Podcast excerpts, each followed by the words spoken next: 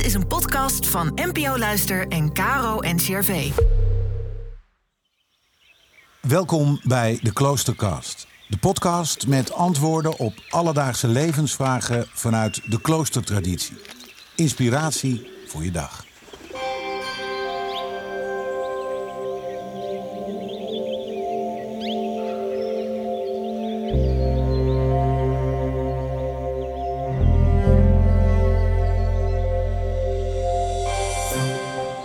Pater Hugo Beuker is kluizenaar. Hij woont al twintig jaar in zijn kluizenarij Onze Lieve Vrouwen van de Besloten Tuin in Warfhuizen. Hij signaleert een nieuwe plaag, die van de lange tenen.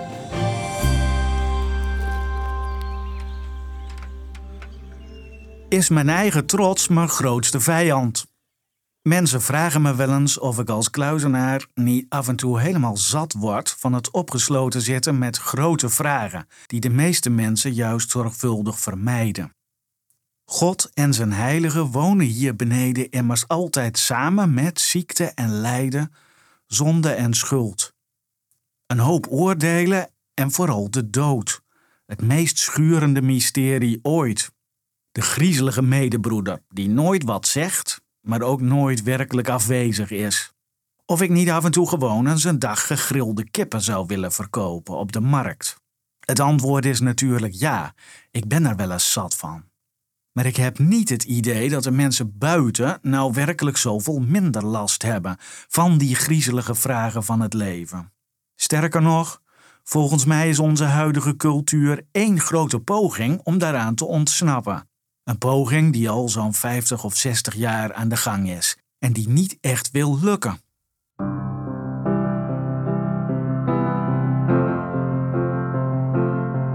Imagine There's No Heaven, zong John Lennon in 1971. En hij droomde hardop van een wereld zonder God, zonder religie of enige vorm van dominante filosofie. Hij daagde heel zijn generatie uit om zich een werkelijkheid voor te stellen zonder enige zin. Behalve de zin die je toevallig ergens in hebt, zoals zin in schaatsen of uitslapen. It's easy if you try, zong hij. Probeer het maar eens, het is niet zo moeilijk. Zijn boodschap paste precies bij de geest van de tijd en sloeg in als een bom. En praktisch iedereen die na de oorlog was geboren, zong het hem na en deed het hem ook na. Ze gingen zich heel hard zitten voorstellen dat God er niet meer toe deed, regeltjes niet, bezit niet en fatsoen niet. Zo werd John Lennon's droom toen in 1971 werkelijkheid, ondertussen alweer lang, lang geleden.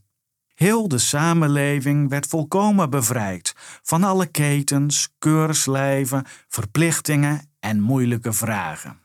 Daarom geniet iedereen tegenwoordig in de 21ste eeuw van de vrijheid om alles te kunnen zeggen en zingen en verbeelden en zelf te kunnen kiezen en voluit te kunnen leven zonder bang te hoeven zijn voor het belerende vingertje van de pastoor of de kerkenraad. Er wordt niet meer geoordeeld over elkaar, niemand wordt meer buitengesloten en iedereen hoort erbij. Iedereen is tegelijk volkomen vrij en volkomen gelijk. Of, wacht eens even. Als ik door het hek van mijn kluizenarij naar buiten kijk, zie ik een plaag van een nieuw soort onkruid, dat in kluwens van vleesachtige slierten de aarde overwoekert. Als ik even beter kijk, zie ik, het zijn tenen. Hele lange tenen. Zo lang dat je ermee kan breien of macrameeën. Zo lang dat je er onmogelijk niet op kan gaan staan. Tenen bovendien die zich er niet voor schamen dat ze zo lang zijn. Ze zijn er juist trots op. Ze doen een wedstrijdje. Wie het meest op de teentjes is getrapt, wint.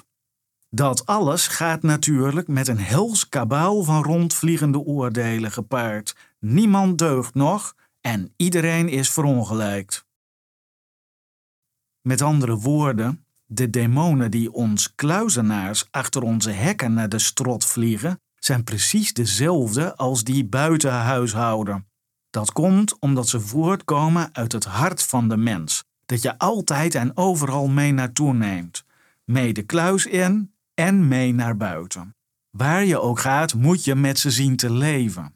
Dat gaat gemakkelijker met de hulp van God en zijn heiligen. Die wonen trouwens net zo goed in je hart.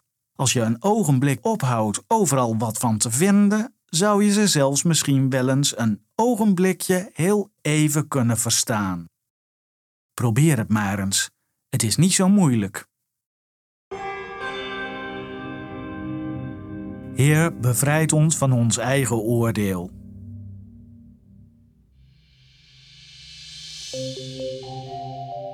In een nieuwe aflevering geeft zuster Monica Razen antwoord op de vraag: wat is verlangen?